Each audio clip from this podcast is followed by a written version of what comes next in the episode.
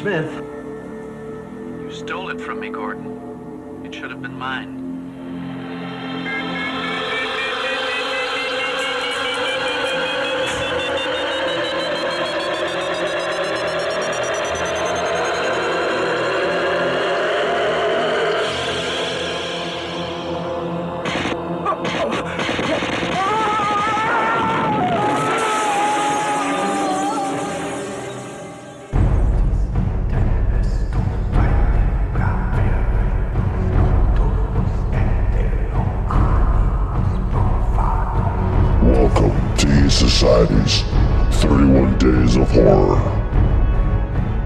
What's up, everybody? East Society Podcast, 31 Days of Horror.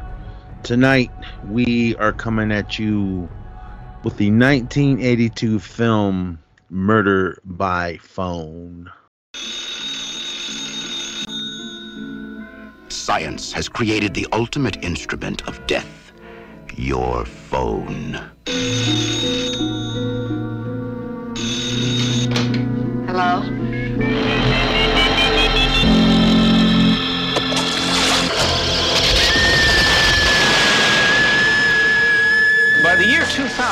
There will be 1.4 trillion phones in the world. Hi.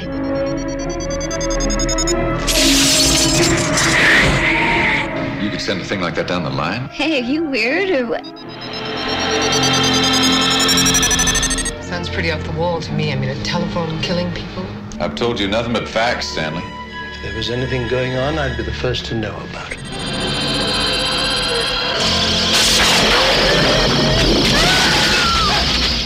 You're telling me that a telephone killed the girl?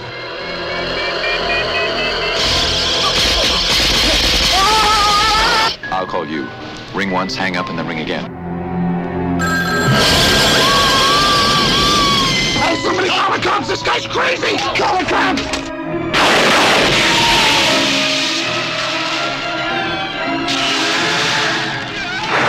A madman pushes a button and kills by phone. Would you answer murder by phone? Also known, or AKA uh, Bells, because uh, I watched this movie twice. And the first time I watched it, it said Murder by Phone. Then I found kind of a little clearer of a copy, and it said Bells. I was like, wait, what? also known as the calling. Oh yeah. I don't know what was going on with the titles, especially back in the 80s. All right. A Toronto teacher, an artist, and a communications consultant trace a tr- uh, trace a crank caller who kills by phone. All right. Um this is an old movie. So of course spoilers, but this synopsis on IMDb spoils the whole movie before you even watch it. So uh, this whole movie is streaming on on YouTube. So if you want to, if this if that first synopsis kind of grabbed your bell or whatever, um, don't read the IMDb one because it it it just totally ruins the whole movie for you. I'm glad I didn't read anything on this. I didn't even watch any trailers. I just found it and hit play. All right, here we go. Horror thriller mystery. I didn't think it was a horror movie. It was more of a thriller, mystery, uh, crime type of thing. Um, a disgruntled phone company employee develops a device where those answering a phone can be murdered, and it's up to Nat Bridger to stop the killer.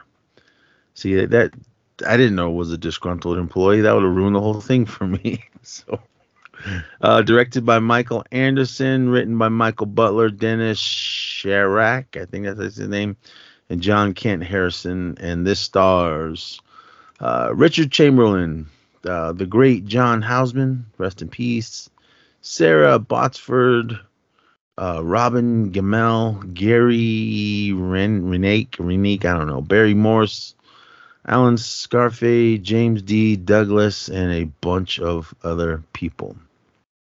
Alrighty. Brian, was this your first time watching Murder by Phone Bells or Calling or whatever you said? Uh, this was absolutely the first time I've seen it. I've never heard of this movie, and I probably will never watch it again. I was bored out of my mind with this movie.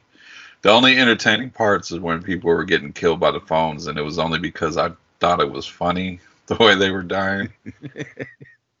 But- yeah, e- each one I laughed.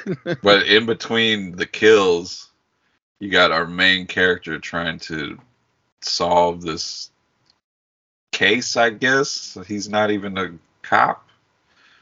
And he's speaking a lot of big words and a lot of scientific stuff. And I'm just like, what is happening? And Yeah. we just kind of follow him, and then somebody gets killed.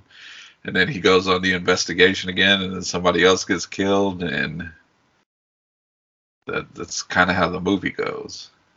I mean, there was kind of not really an explanation at first on why this guy was killing everyone because it seemed like he was just killing random people that pissed him off.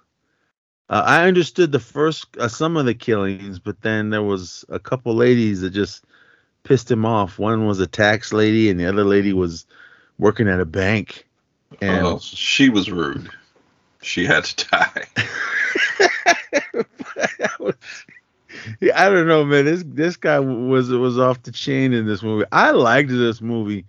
Um, I did some research. It is not on DVD or anything. So the crap, the copy that's on YouTube, um, there was three different ones, and it was all VHS rips. And it looks like whoever put them, whoever uploaded them, tried to clean it up as much as they could.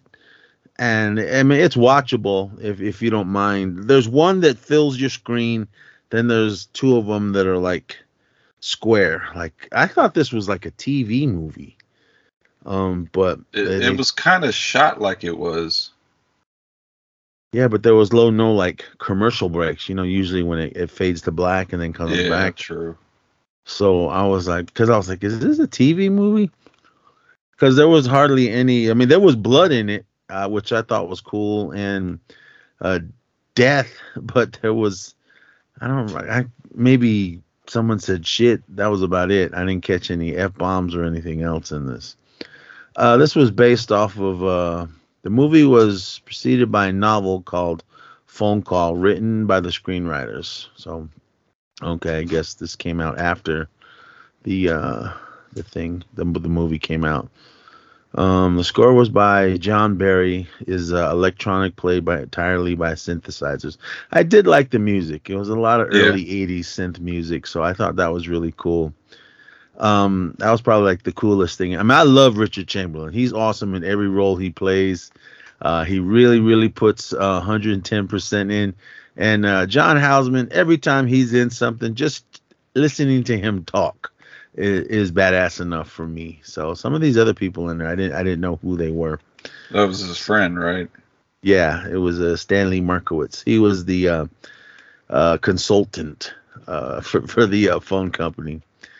Um. So anyway, I don't know where this took place in anywhere USA, uh, but from what I'm reading here, it was all shot in Toronto, in Ontario, Canada, because some of the buildings they they were showing, I didn't I didn't recognize any of them. So they didn't say where they were. They just they were in some upstate uh, college, and then they went into the city, and all hell was breaking loose. But this movie does start out with a bang. Uh, we see a young lady. She's kind of just doing her thing. She's walking through the phone or the um, train station. Uh, somebody, these uh, three street toughs, kind of knock over this elderly man, so she stops to help him. She helps him up, and then she hears a payphone ringing. And uh, I've learned my lesson to not uh, pick up, answer uh self or um payphones when they ring. There was there used to be one by my house when I was living in Oakland. I came out of a um out of a little uh drugstore right on the corner and then the phone rang and I dumbass me picked it up and uh some somebody saying some nasty things and I could see you and all this and all I said was fuck you and then hung the phone up. so uh, nothing bad happened after that. I guess it was just back in those days, boys and girls, you couldn't. There was the game we used to play when we used to call when we used to crank call. There was no caller ID, there was no star 69 or anything because we were able to call whoever we want, talk all kinds of shit, and just hang up. so can't do that today. But anyway, so she hears his phone ringing and she kind of stops and looks and she goes back and looks at it and then answers the phone and then we just hear this high piercing uh like revving up it makes this loud crazy noise and then all of a sudden this lady's shaking and blood's coming out of her ears and her eyes and the the phone receiver starts glowing then all of a sudden it goes and there's lightning and then she gets blown up and flies across the room onto the escalator That is probably outside of the shaking. when they get launched every time, that is hilarious. At first i was like wait what's happening here?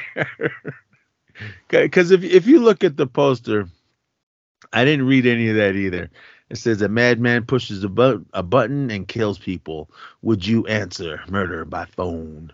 So i'm like all right this movie's starting out okay. I mean because uh, i mentioned i don't know if i mentioned this before but i had seen this movie uh, and I haven't seen it before, but I saw the box at the video store, and it never really uh, kind of grabbed my attention. And I never ever heard anyone talk about this, so I just went, all right, well, just some movies we're bringing to our attention, and uh, maybe you guys have heard of it, maybe you haven't, or maybe some of you have even seen this film.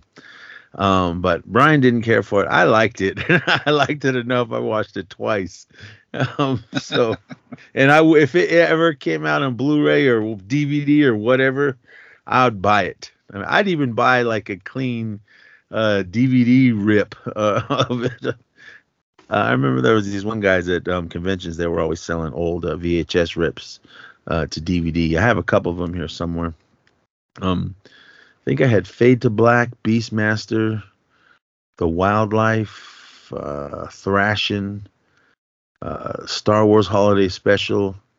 That's a doozy, everyone. Holidays are coming, so uh, Earth Day, our Life Day is coming next month. So be sure to watch the holiday special where Chewie tries to get home to his wife Malla, and uh, what was the little boy's name? Chewie or um, I don't know, Chewy or Chunky or I can't remember his name.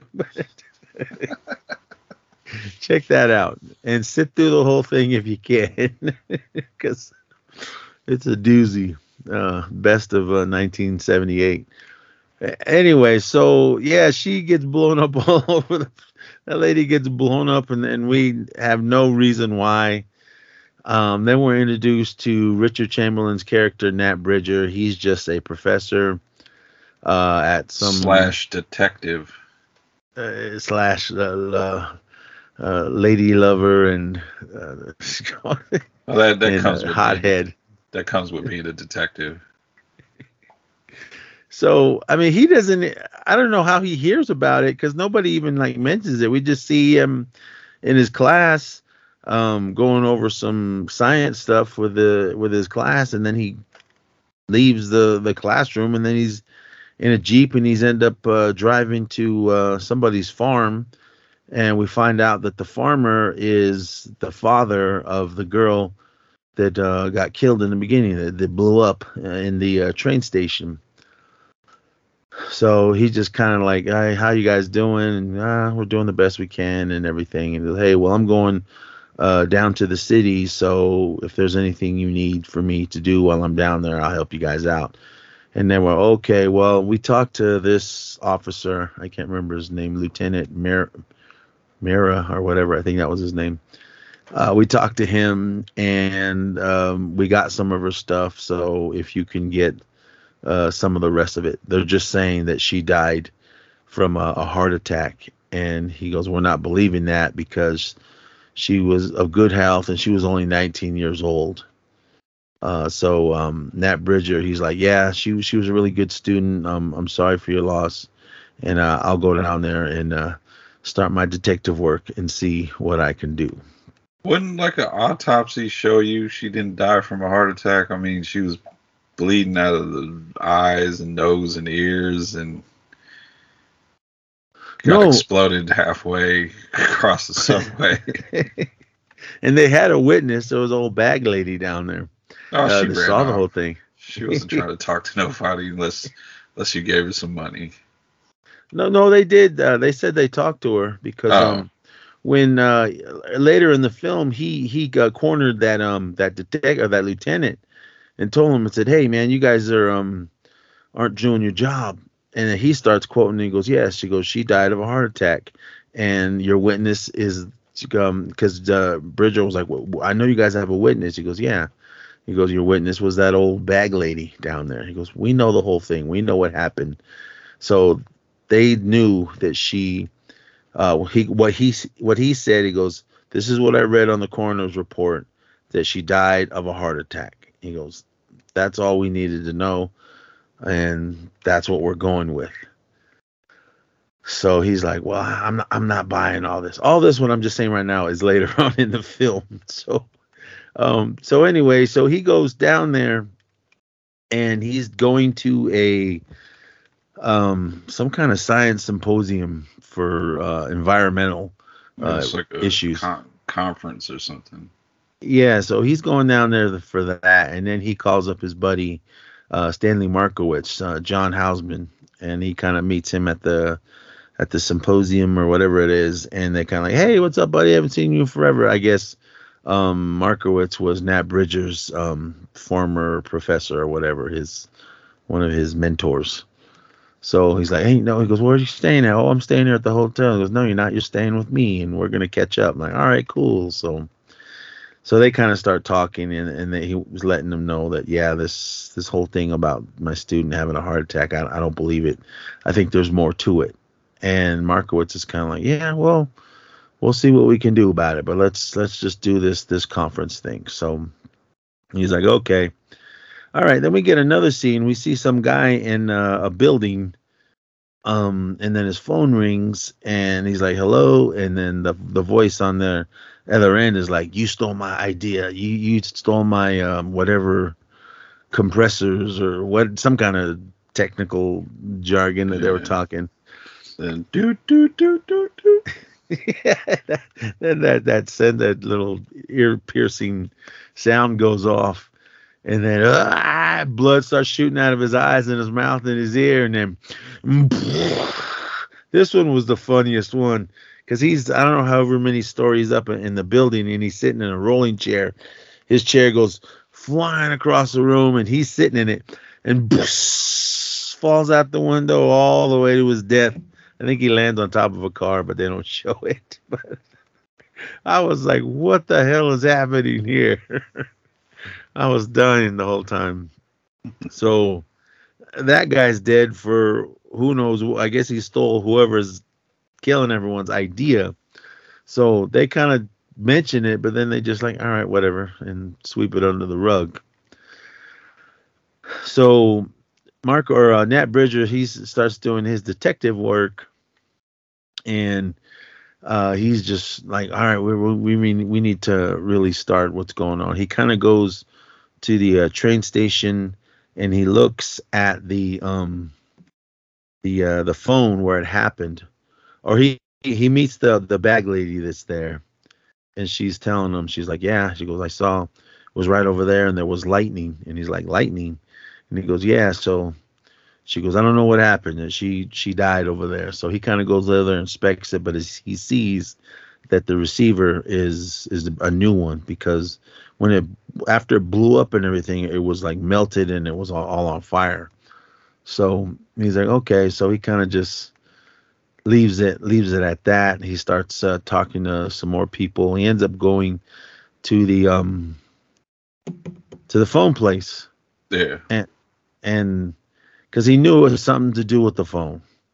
So he goes, oh no no no no! Before I think before he did that, he went and talked to um um Lieutenant. no I I don't think he talked to the lieutenant yet. I know after the the bag lady. Oh no, he did go to the lieutenant. I think he went to the lieutenant before he even went to the bag lady. It was after the, one of the symposium things. He went there and he he introduced himself to the to the guy that was uh, running the that was I guess in charge of that case, and basically told him like, look, I don't I don't know nothing. Uh, just this is what we know. So get lost. So I don't know if it's now or later in the movie, but he kind of tells him and puts him in his place. He was like, "Aren't you the one that was involved in this one case and everybody was against you, but you knew you was right? What happened to you, man? What happened?" Yeah, that that was later on.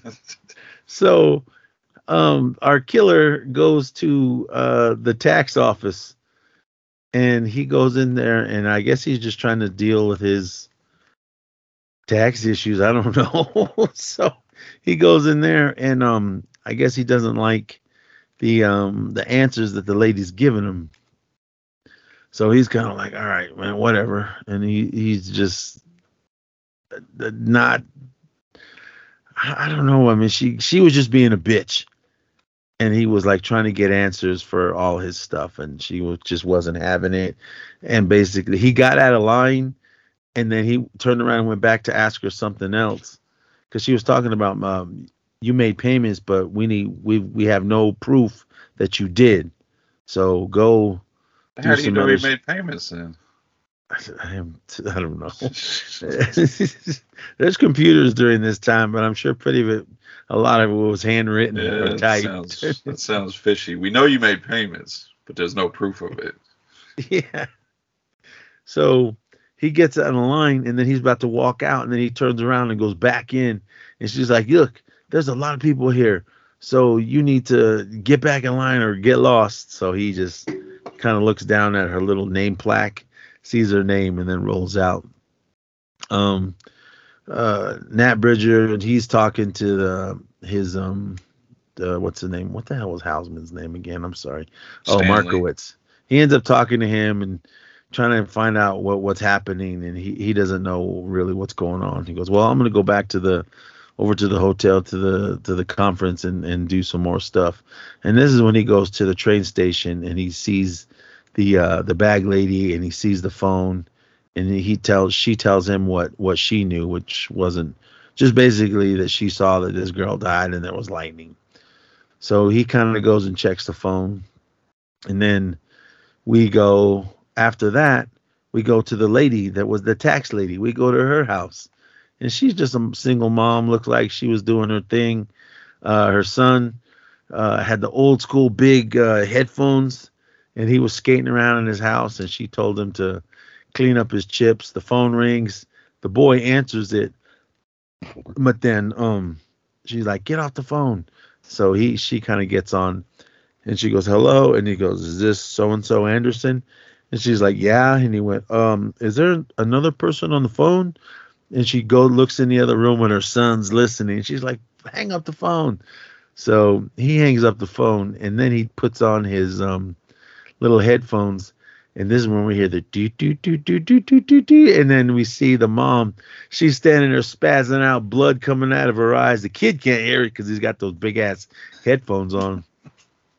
She's shaking and all of a sudden she blow, the phone blows up and she goes flying into the, the one of the cabinets in in the in the kitchen and she's dead I was, laughing at all this. I was like damn. But for a quick second um before she goes um before she blows up we see a um a quick shot of um like a control board. And this guy hits a red button. That's when she goes blown back into the into the the wine cabinet or whatever the hell that thing was. So um uh bridger he ends up calling the cops again to tell him like look man you, you need to just tell me something. And he's like nah. He goes look i don't know what happened. He goes some lady died and that's that. So the case is closed. So she died of a heart attack but he, he ain't having it. So he ends up going to the phone because he knows it's something to do with the phone company. So he goes to the phone company and he's uh, telling them about yeah there's these uh, phones that are broken at the train station i just want to know what uh, what's going to be done and, and who's doing the repairs and all this and the lady's like oh well i don't i can't help you that she's like customer relations and he's like oh, okay well then can i speak to your supervisor and she goes well he's busy right now and uh, i'm afraid there really isn't uh, my department to answer your question. He goes, well, then let me speak to your supervisor. He gets all snotty with her, but like really cool about it. He's not like yelling or anything. So she's like, F it. So she gets up and goes to get her supervisor. And this is when we're introduced to, um, what the hell was her name? Uh, Ridley. She's an artist and she is painting a mural in the lobby of the phone station or the phone company. And the phone company, I, mean, I don't know, guys, in your area, but in this, in this movie, it's this big, huge, two double tower, giant Yeah, it's like a building. Giant corporation, and she's painting this giant mural on the wall. Like, you guys, sure you do just phones and stuff here?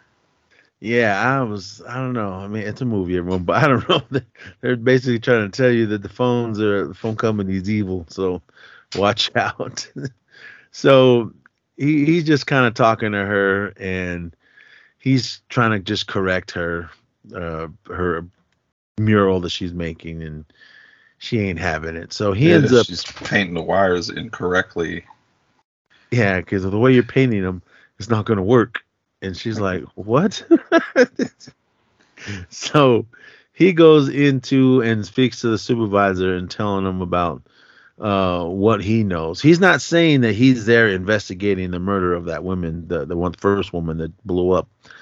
Um, he's just trying to see what's going on, but he does find out he's a um, environmentalist, and that guy starts giving him attitude. Basically, I'm not gonna tell you shit, so get lost. So he ends up leaving, but he he's not satisfied because the movie would be over. so he starts doing some uh, some more detective work uh, on his own. Again, he's just a college professor. Everybody.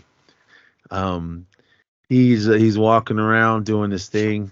He goes to the phone uh, that's uh, one of the phones in the um at the train station when the first one blew up. He gets some bolt cutters and he cuts off the receiver and then he uh, just throws it in the trash. But before he does that, he calls the phone company and says, "Hey, uh, I'm just want to report uh, one of your um, payphones is on the fritz, so just letting you guys know." And go, "Oh, okay, cool, thank you, sir. Have a good day." And then he he cuts out. So then we're going to we see some guy. He just kind of sits down in the train station and waits. Then we go out to the streets and we see some guy walking along. He's getting ready to go into the bank, and the bank is locked.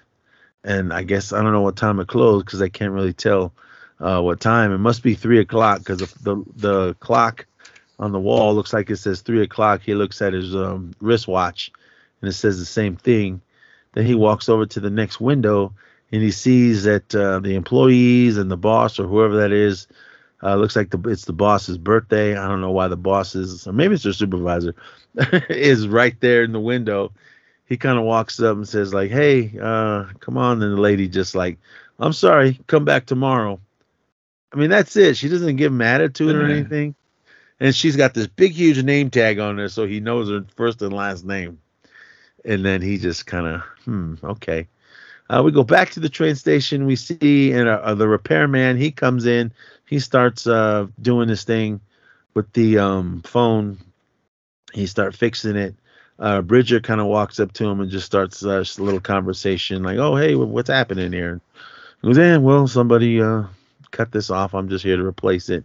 And then he starts talking to him some technical stuff, like um, how much, basically, how much juice can come through these phone lines. And he's like, "Well, it's only like maybe 40 watts or whatever they said um, that comes through when you answer it. And he goes, maybe like about 100 when it rings. And he goes, as well, is there any kind of something force that can uh, push a lot more through it? And he's like, mm, yeah, maybe. He goes, you know what? He goes, I think I, th- I think there could because we have some um, some phones down at the uh, at the lab. That's what he said. Yeah, information's not hard to come by in this movie. yeah, this guy's just gonna tell some random stranger in a in a in a um trade station. He's like, yeah, we got some uh, melted receivers down in the in the shop. So Yeah. Third one this week. yeah, he's like, okay. So he's like, all right, and then he kind of just runs off and gets on the train. Uh, he goes and hooks up with Sarah, and she starts telling her they he kind because he was flirting around with her and say take her out to dinner. And she starts telling him all kinds of stuff. And he goes, Oh, well, what do you do there? And she goes, I'm just painting the mural. But they gave me um, an all access key to all the information in the phone company so I can f- go look at whatever just to help her uh, paint her mural. And I was like, What, really? if you're just painting things, I mean, you don't need to get an all access badge to go through the whole uh, phone company. So he's like, hmm, okay, that's good to know. All right, then we go back and we see. But wait, the, uh, b- before we leave, this is when they're at dinner, right? Yeah. Is this when she just out of nowhere tells a story about her stepdad or what one of her stepdads? She can't remember which one punched the shit out of her. Yeah, they were just kind of talking about smart ass people. Because he was saying, Yeah, you know, I got a mouth too. And she goes, So do I. And I got punched out by my stepdad. She said one of her stepdads. I was like, one of your stepdads. and he was kind of like, Oh, man, all right, that's cool. he didn't even like feel like, Oh, babe, I'm sorry. No, he's like, I don't give a fuck. He was like, Well, right, he, whatever. he, he heard about that all access badge, and he that's all he cared about.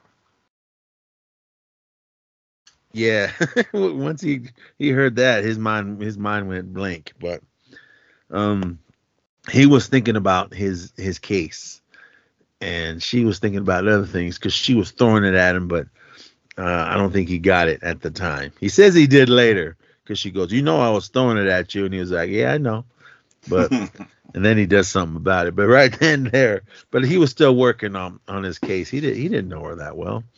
Uh, maybe some people will just, all right, cool, let's go. But that's me in the old days. Today, nope. A lot of stuff going on around out there. But anyway, so we're uh, we see. I don't know. if I assume it's the supervisor that, that had the birthday, and he's some old creepy looking guy in big Cadillac. He rolls up, and that blonde girl that was at the bank.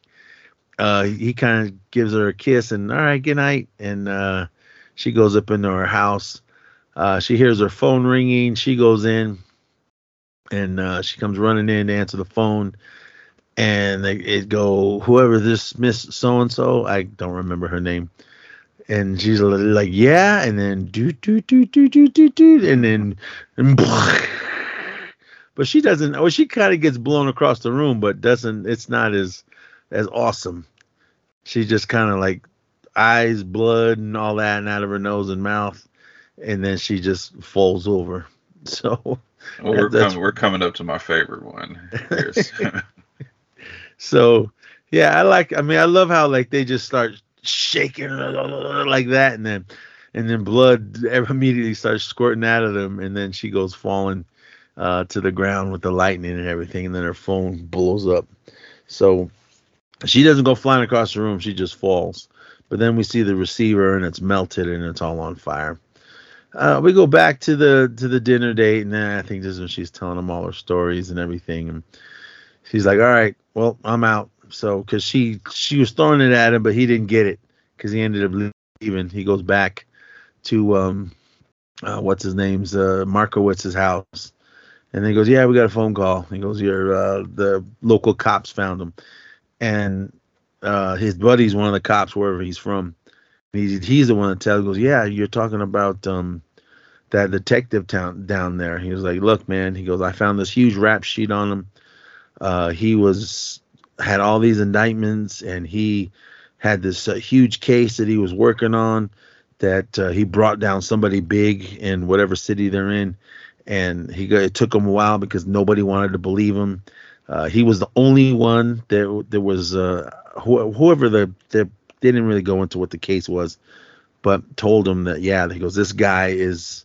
Should be should help you. So here here's some information for you that I can give you to help him. So he's like, all right, cool, thanks. Well, it's good to know.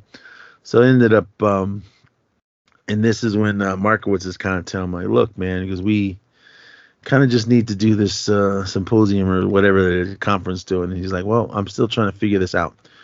And he's like, all right, well, you know what? Let's figure this out together. So um, Bridger goes to the, pla- the police station. He gets in that guy's face and tells him everything that he knows about him.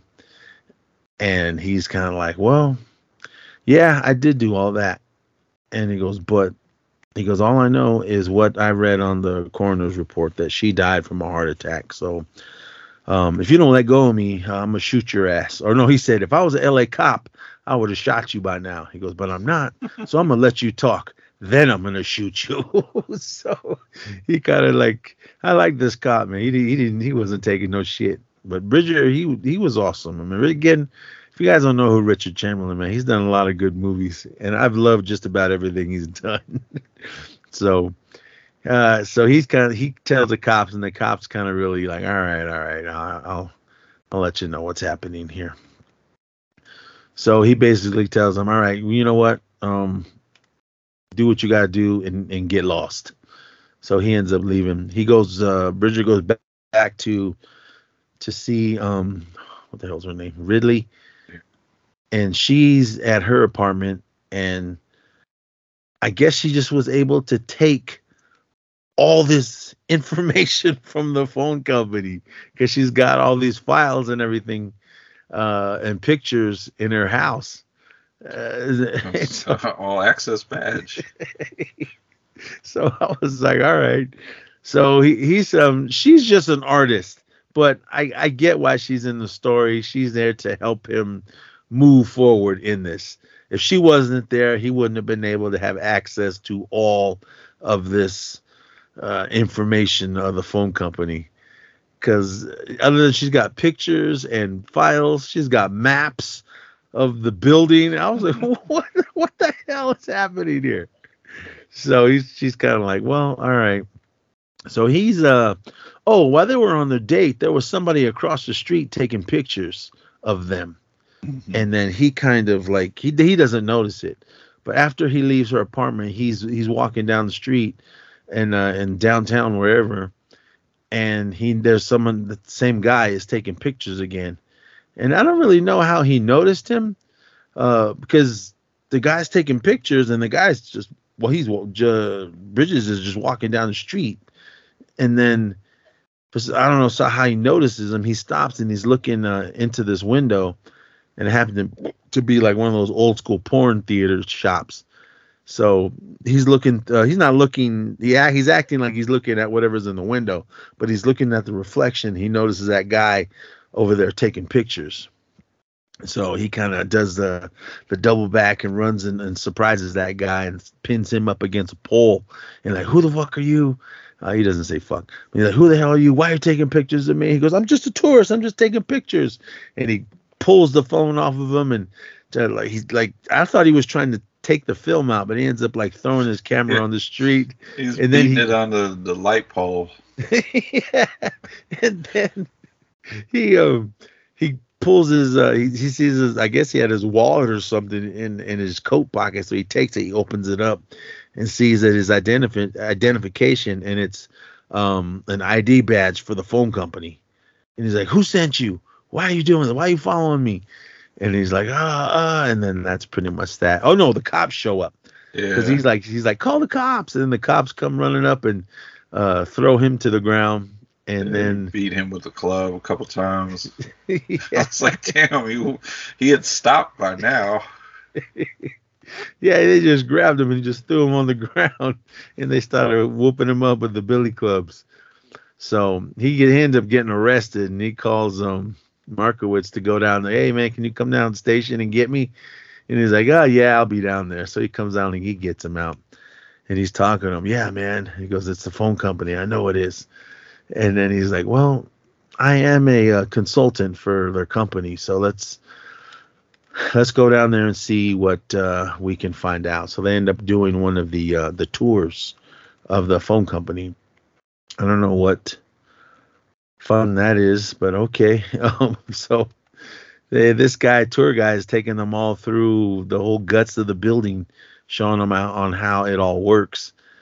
And I'm like, wow. I mean, I don't know. Maybe maybe this is how it is in a phone. I've never been into one of the main hubs of the the phone company um because there was a lot of stuff going on here i don't know if this is a real phone place that they're using in this film but i did like what he was talking about he was mentioning something about he goes because again this is the film was in 82 so maybe it was filmed in either 80 or 81 maybe even 79 i don't know but he was talking about yeah, in the future, phones are gonna be able to do this, this, and that, and they're each gonna be co- they're all they're gonna cost a thousand dollars.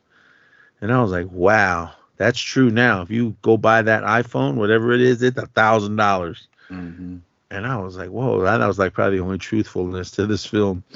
Um, and it was probably just like, yeah, whatever. No one's gonna pay a thousand dollars for a phone, and fucking everybody that has an iPhone is doing it. So I'm I'm doing it. Um, I didn't pay it flat out, but my phone cost a thousand dollars. So um, they're in the tour, and um, excuse me, uh, Bridger's kind of like, all right, man, uh, cover me. And uh, Markowitz is like, what? And he goes, he goes, just do what you do. and start telling him whatever. And then so Bridger takes off, and he ends up, he's in his bag. He's got a uh, one of the lab coats or whatever that these guys are wearing in this phone company. So they start to uh, walk. He he walks off away from the group, and um, the uh, tour guide kind of comes back and he sees uh, Markowitz kind of holding off to the back. He's like, "Sir, you need to stay with the group." And then he comes up to him and he goes, "Do you know who I am?" And he's like, "No." Well, mom, whatever, whatever, Markowitz, uh, consultant to whoever. And he goes, "I know the boss on the 16th floor," and gives him this whole thing. And that guy's like, "Well, um, well, when the tour's over, maybe we can figure this all out." So, and he's kind of like, "All right, well then let's go then." So they end up kind of finishing the tour. So while all that's happening, uh, Bridger's doing his investigation. He's just walking around like he owns the place. He kind of finds clipboards and just acts like he's uh, doing whatever he's doing. And nobody stops him. There's no security. He does have a badge on his uh, on his jacket. Um, he made one because he copied um, uh, when, he, Ridley's. when he went when he went to the photo booth. Yeah, he, he made his own badge. So I guess he looks legit when he's walking around. But um, I guess it's a big corporation and you don't know everybody. So I, I'll let that slide. He kind of goes into this one room and this guy's got these, I don't know, some kind of pipes, plastic pipes or glass pipes or whatever. And he's sending um, charges through it. And then it just, it kind of blows up. And then he's kind of talking to him like, well, as he goes, is that, uh, are you are you doing da da da da whatever technical jargon he says and he's like yeah well i'm trying to and they're like oh in some kind of nanotubes or whatever the hell he was talking about If any listeners work at a phone company, is this what goes on? Yeah is it you guys do experiments on microprocessor chips and Blowing stuff up nanotubes? Yeah. could you do this through the phones? Um i don't th- if let's just say if you could i don't think you can do it. They because they said it in this. It had to be um a hard line. I mean i don't think you could do it through the cell phones. And and blow up yeah cell phones blow up because of the the battery issue and everything but uh, I'm think I think you're okay with with not uh, hearing a uh, ear piercing uh, sound and then blowing up and blood coming out of your eyes and every orifice uh, in your body. so he's talking about sending voltage through uh, an input to a spontaneous discharge, uh, and he's like, "Oh, okay, whatever," and he's like. Um, all right, well, all right, man. Where did you say that uh, recall lab was? And he goes, oh, it's down in the uh, whatever, whatever basement. So he's like, okay. So he goes down and uh, he he ends up leaving. But then that guy gets on the phone and calls, I don't know, security, I assume.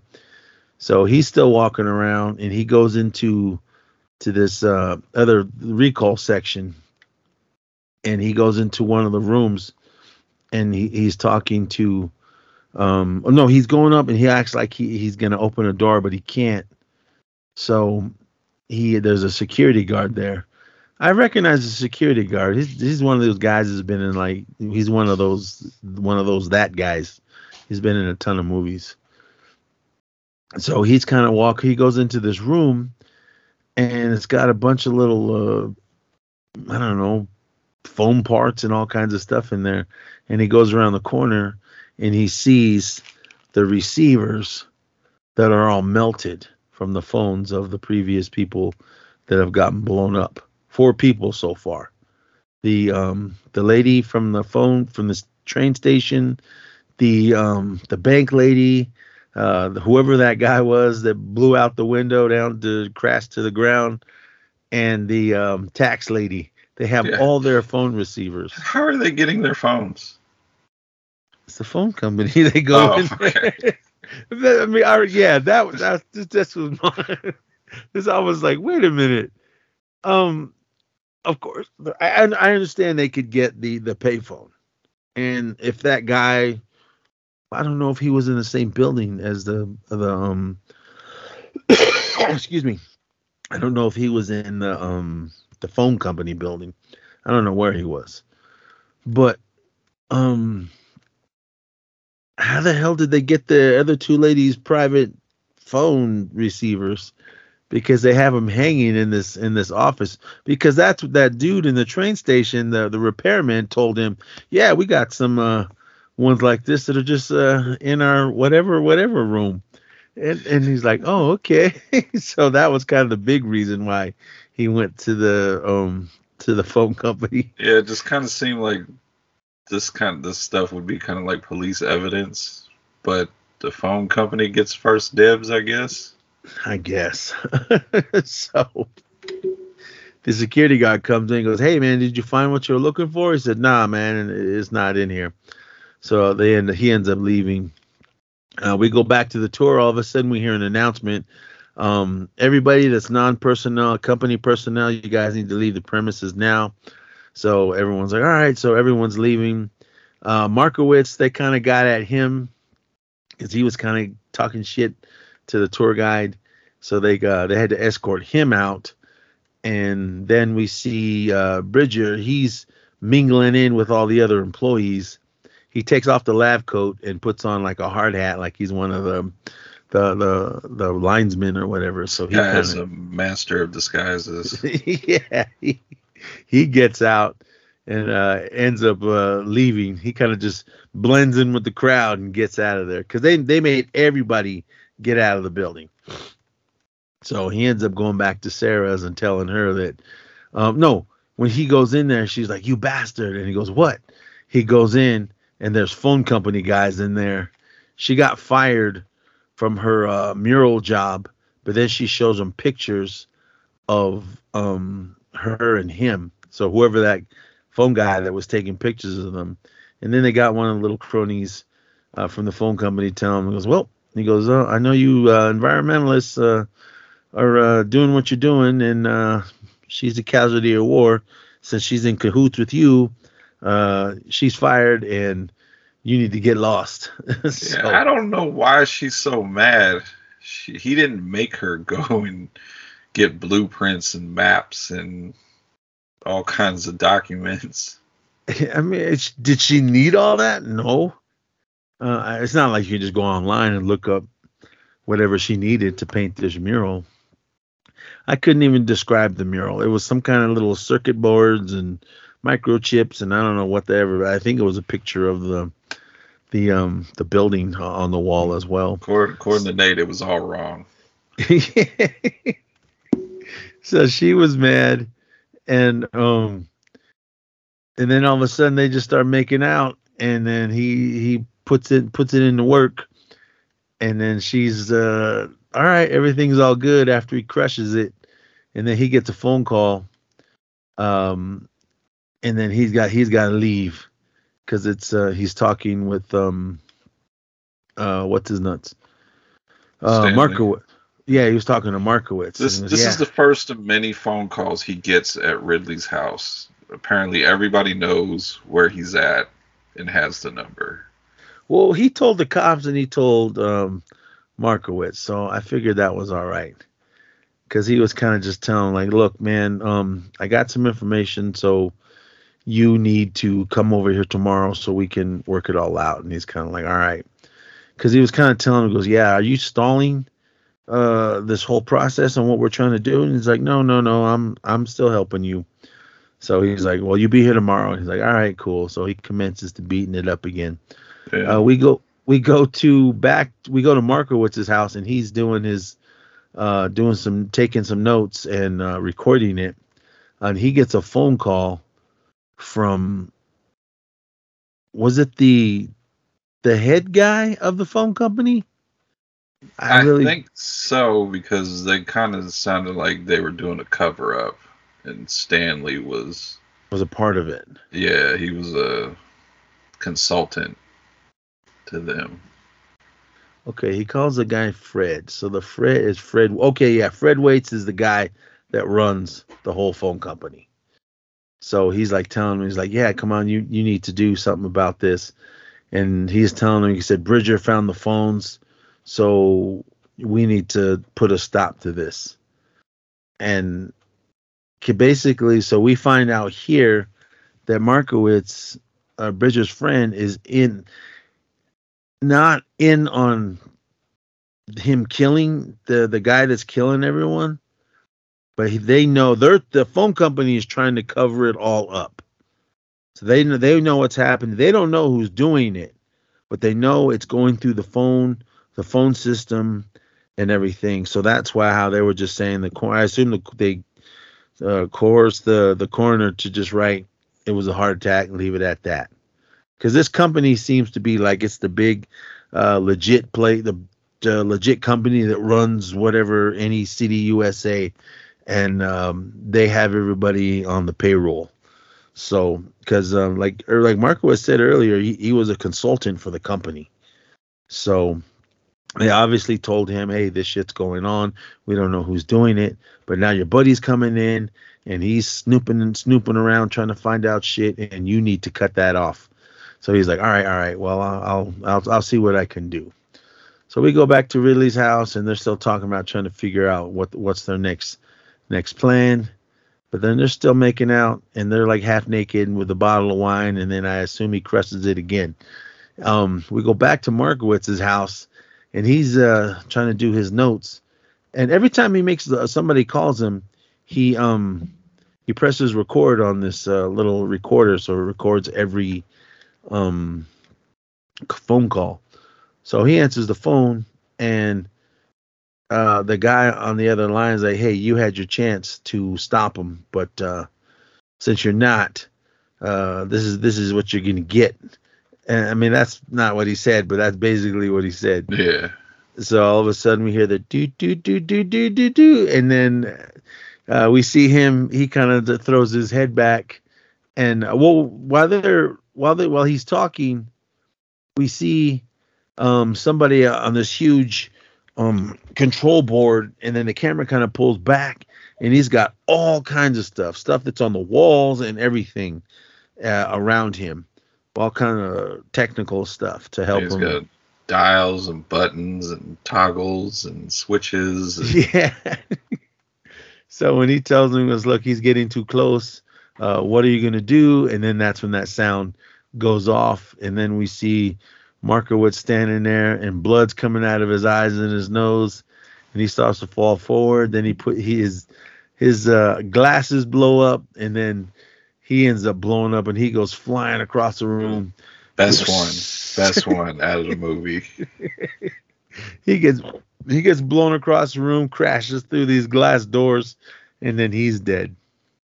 So the next morning, uh, the police call um, Bridger at Ridley's house because he did tell him, "Look, I'm I'll be at this number. If I'm not at uh, Markowitz's house, I'm over here at my lady's house. So call over there." Um, so they ended up calling and, and they told him like, "Look, hey, um, your bro's dead, so uh, get down here." so because he doesn't know what's happening, and then they're just uh, the cop kind of like, "Well, it's that lightning." So they go back to the police station, and the the cops are like, "All right, man, I'm I'm with you now. We need to do something to uh, to stop all this." So Bridge Bridger and uh, the detective, the lieutenant, they're just like, "All right, all right." He goes, "Well, don't worry, man. We'll we'll, we'll figure it all out, and uh, we'll get this." Because he he does realize that it is the phones now. The, the yeah, because cops- they got it. They got everything mapped out, like Yeah. where everybody died was in a specific area. So I'm like, you didn't believe him, believe him before when he kept telling you it was the phone company. but then so much happened now. Yeah, they had this map, and everything within this little area is everyone that's died uh, on the phone. So Well, he had to he had to test him earlier when he was like, "What happened to you, man? What changed?" it was because he gets some little brainiac uh, professor got in his face and was uh, testing his uh, his man skill. Used to used to be a real cop. So, but now he's on board and he's like, I know you want an apology, but come on, that's not now's not the time. So they go to the police, or not to the police, saying to the phone company, and they kind of charge in there and they're like, Hey, uh, we need to speak to the boss. And she goes, Well, he's not here right now. And he goes, Well, we're trying to let him know that his wife died in a car accident. So she's like, Oh no. So she goes in there and tells them that the police are here. And then they kind of butt in there. His wife didn't die. It was just them to police tactic to get in the room. So they go in there, and the boss, the, um, the hell was his name, Mister uh, Waits, I guess. He's like, all right, all right, we know, I know who you guys are, and uh, I know why you're here because he's talking about uh, the commissioner. Uh, the commissioner is going to send you, and they're talking about Stanley Markowitz and he goes, yeah, yeah, yeah, I know, I know. The telephones is a lethal weapon and this and that, but he's not. He's kind of like he, he he knows it's the phone, but he's trying to play stupid with them, and they're like, okay. He goes, all right, because he tells him, he goes, yeah. He goes, you're the you're the one that came in here and infiltrated our stuff. So what what are we gonna do now? and he's like, "Well, you need to shut down the the phones, the phone lines." And they're like, "Well, we can't do that. If we shut down the phone lines, um, there could be people that are to die because it. What if they're trying to call the police or what they're trying, trying to call a fireman or whoever to help them?" He goes, "We can't do that." And so they're like, "Well, what are we going to do?" So they go, "I don't know. You guys figure it out. You're the cops." So, but he, he's trying to just go back to business, and the cops are like, "All right, well, we're gonna." we're going to play hardball with this guy. So he ends up uh, going back. Um, they did rehire Sarah again. Uh, to no, no, no, wait. Did they re- rehire? No, no, that was later on. Um, they were taking down her mural, mural, mural. So she was there back at the um, phone place, and they were helping her. She was telling him all this other nonsense. So he's like, "All right, well, I'm going to go back on the case." He goes over to Markowitz's house and he's looking around doing more detective work and he I don't know why the police or the phone company didn't come in and take everything, but he finds the little um his little recorder. But when he opens it up, uh, I assume all the the charges and everything from when that guy sent that whatever sound wave thing, it melted or it kind of yeah, it melted the cassette tapes uh in in the machine. So he's like, fuck. So he kind of has to pry it open and pull out some of the tape, and then he cuts it off, and he uh, he takes it. Um, we go back to the um, the phone company, uh, the building, and uh, Ridley's leaving, and uh, the tour guide comes out, and she's like, he's like, oh hey Taylor, how you doing, Nora? And um, he's like, yeah, I'm I'm. Le-. Was her name Nora? I thought it was.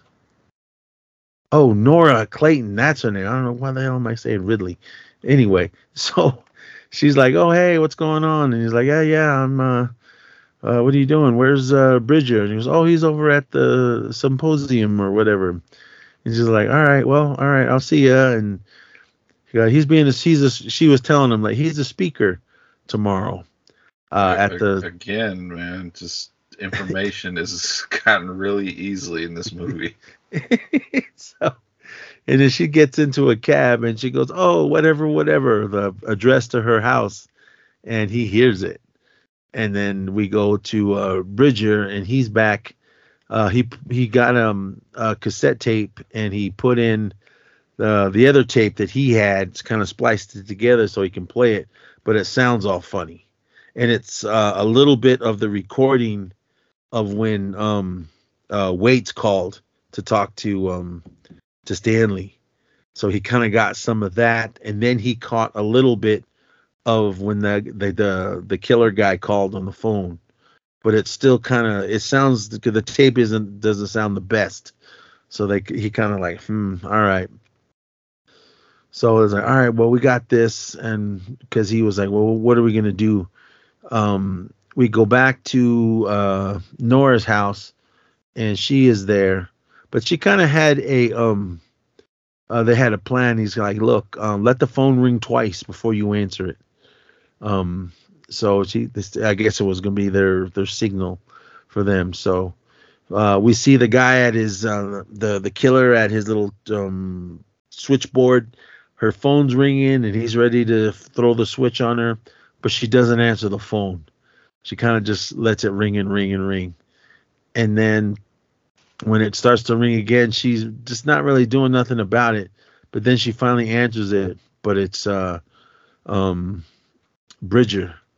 So he's telling him he he played something for her and for for for the audience, it sounded like the the killer. But then Yeah. he gets then he gets on the phone. It's me. I got a tape of uh, the voice, and I'm coming over. Do you have a a, a cassette player? So it's like yeah. So he races over there with it, and he plays it, and um, she goes, oh, that's um, uh, whatever the the dude the the tour guide. Um, what the hell was his name? Um. Oh man, I can't remember his name. Cause then they say his name too. Um, was it Jack? I don't. I don't remember. Um, so uh, Bridger calls the cops and they're telling him, "It's like, yeah, man, we got um, uh, everything. So we need to uh, figure some kind of uh, plan out." So Bridger goes over to the the killer's house uh, or the address that they have because they they looked it up in the phone book and there was nobody at the house. So uh nora's still at the house nora um was that her name? Uh, yeah nora nora she's she's still at the house. Uh i think it's noah noah nora i don't know one of those things.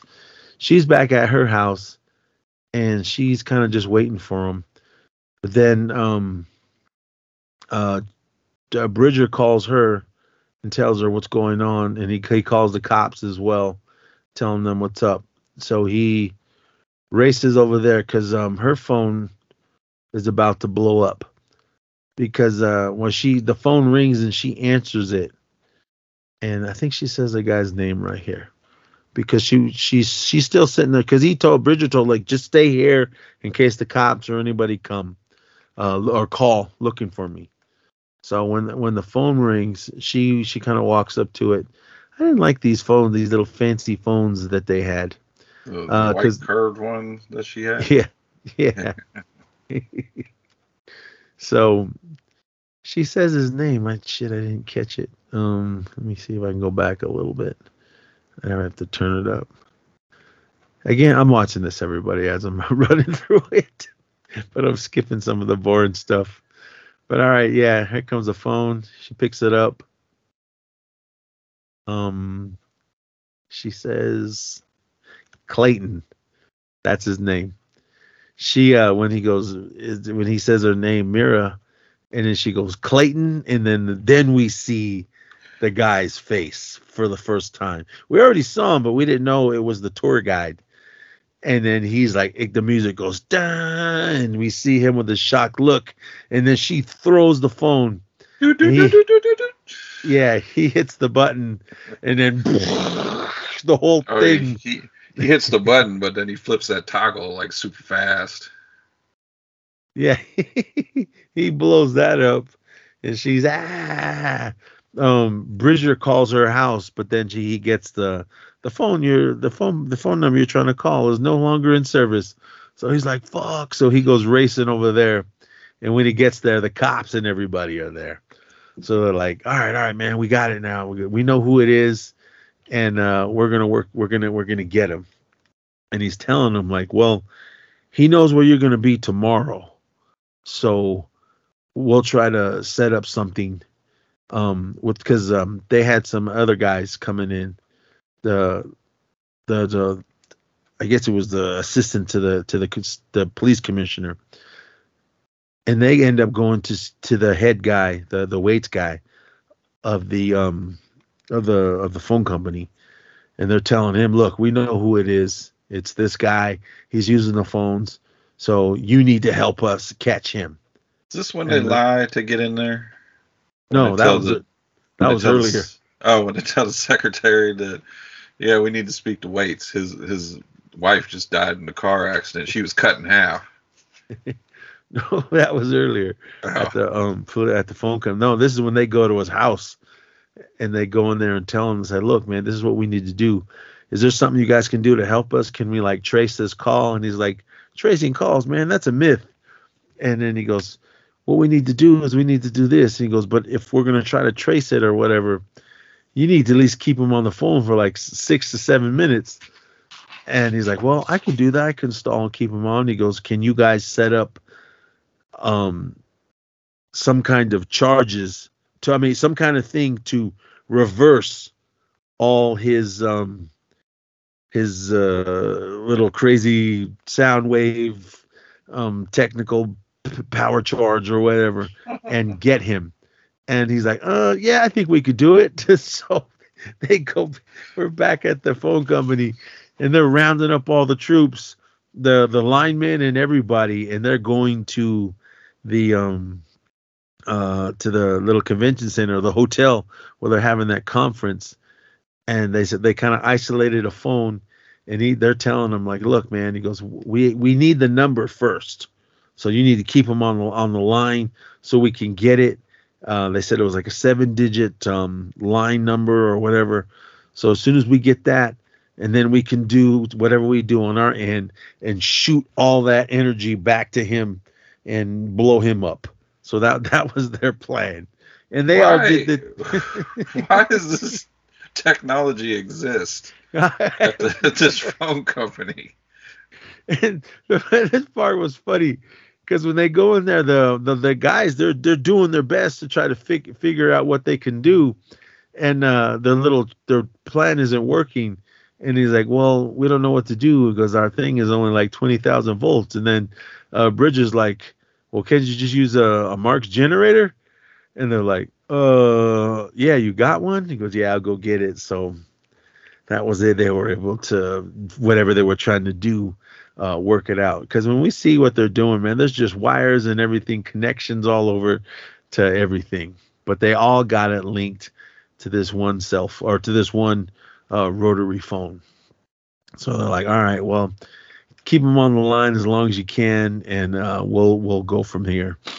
So the uh, the dude, the killer guy, he's back at his house setting all his stuff up uh, Bridger's up uh, giving his little um, his speech, uh, and then all of a sudden the, the phone they get the phone call. Like they they he ends up calling the hotel saying I need to speak to um what the hell was his first name?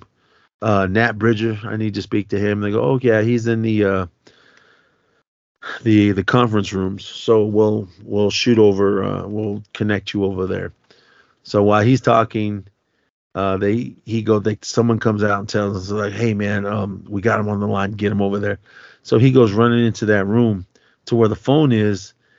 And then he, he when he calls he uh he, he's he's talking to him. Because again they got to keep uh the line. But when the phone when the when the phone the phone call initially came in they already went to work. Because we have uh, all these people at the phone company going, okay, we got him. Uh, and then they, they again they needed that seven digit code to, to lock in where he was at and shoot the charge back at him. So they're like, okay, keep him on the line. He so he's on hold. So it, it, I was like, wait a minute, they should have had this way before Bridger even got on the phone. So because he goes, you get to keep him on the phone for like six to seven minutes. So however long it took them from to get to the stage to wherever that room was should have been ample time for them to find okay he's here. Get him. But then we wouldn't have saw it. all you need to do is have the operator come on saying uh, he's still coming. Can uh, can you still remain on hold? Yeah. So, because what what he was doing in the with the other people that got killed the cops figured out that he goes he's been killing all these people that have been dying on the phones have been dying at night so he's a nine to five guy so he's trying to figure out who he's going to kill during the day, and then he kills them at night. So I don't know how they figured that out, but I assume that's what he did. So he's in there. He's on, he's in that room, but then um, Nora she's in there as well. He was supposed to be in there by himself because um, he then he answers the phone, and then he's like Clayton, and then he kind of they start talking instead of him immediately zapping him with the sound. Because he's kind of just telling him he goes like look and he goes um he goes this is this is what's happening. And he's telling him to listen. He goes you're you're a brilliant man clayton but you've got to let us help you um, you're a damn fool. He goes i'm not helping you. I'm helping you get rid of the world's real garbage. All right. So i understand going after the guys that stole his ideas for whatever he was doing. Um the because he because he when he tells him he's like look why did uh you have to kill um so and so the first lady? And he goes he goes that was just a test he goes i don't even know her name. Yeah, you gotta you gotta see if your invention works in that. yeah so he was so she was just a casualty of war that had nothing to do with anything anything. I thought she knew something that's why she got killed but he was like no i didn't even know who that was. So i was like damn.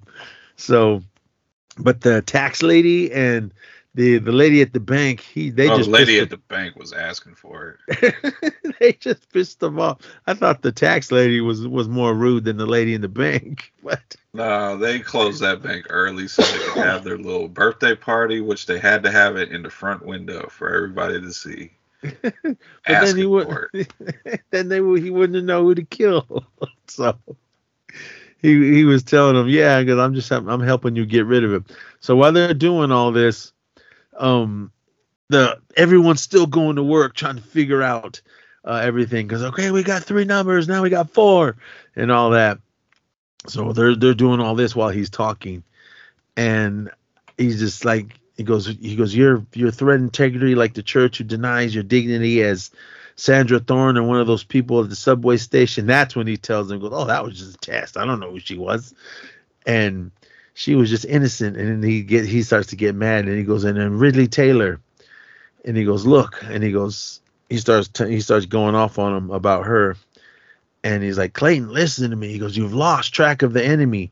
You can't tell the innocent from the guilty. Uh, fiber optics was mind reacher. And he goes, and they stole my vision. They stole everything house, wife, children.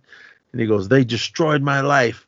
And he goes, you've got to stop now. And he goes, like, no. He goes, I'm not. And he goes, just let us help you. He goes, I don't care about people anymore. Nobody does. And he goes, and you're, he goes, you're stalling for time, right?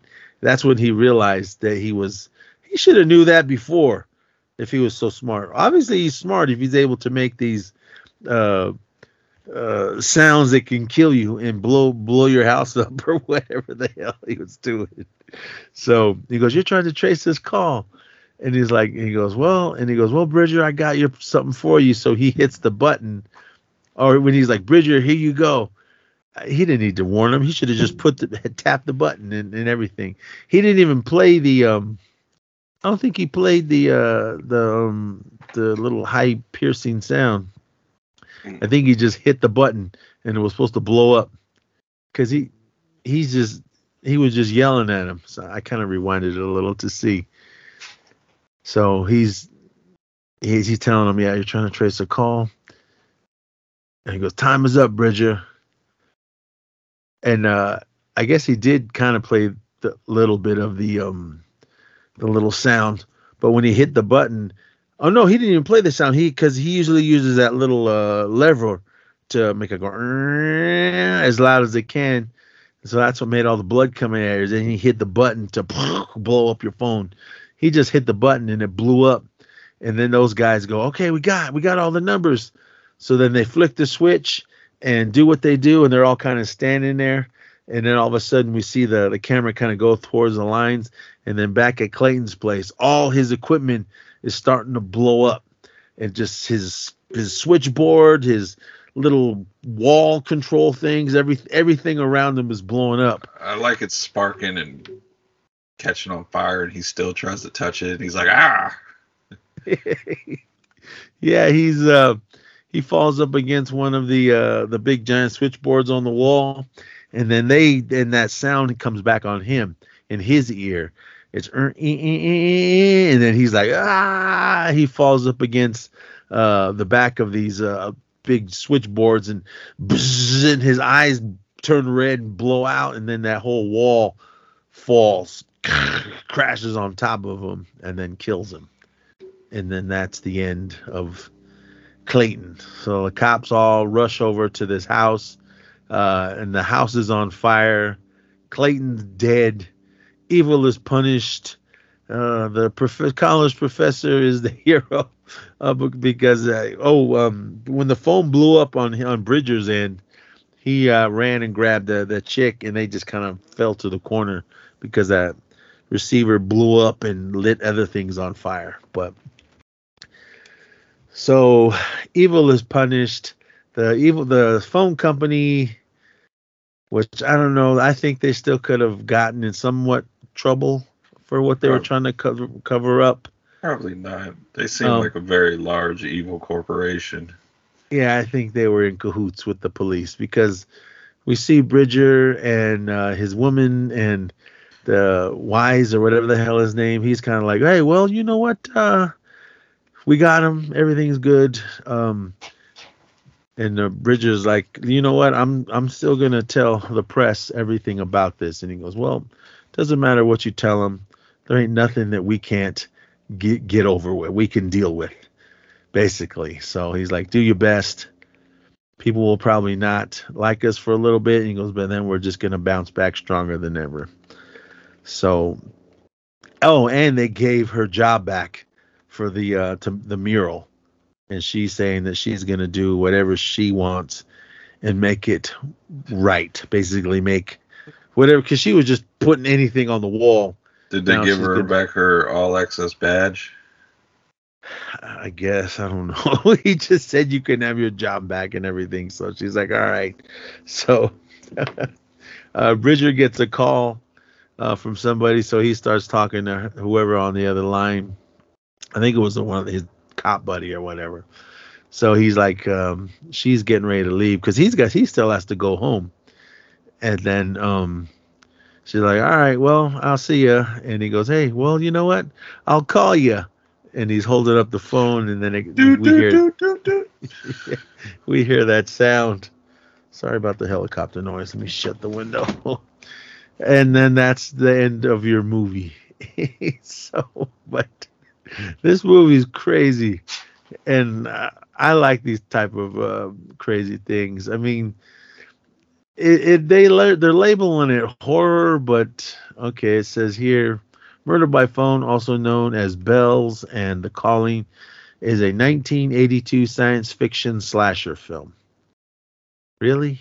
Okay. Mm, Mm, I I didn't think I didn't. It's not a horror film. It's not a slasher film.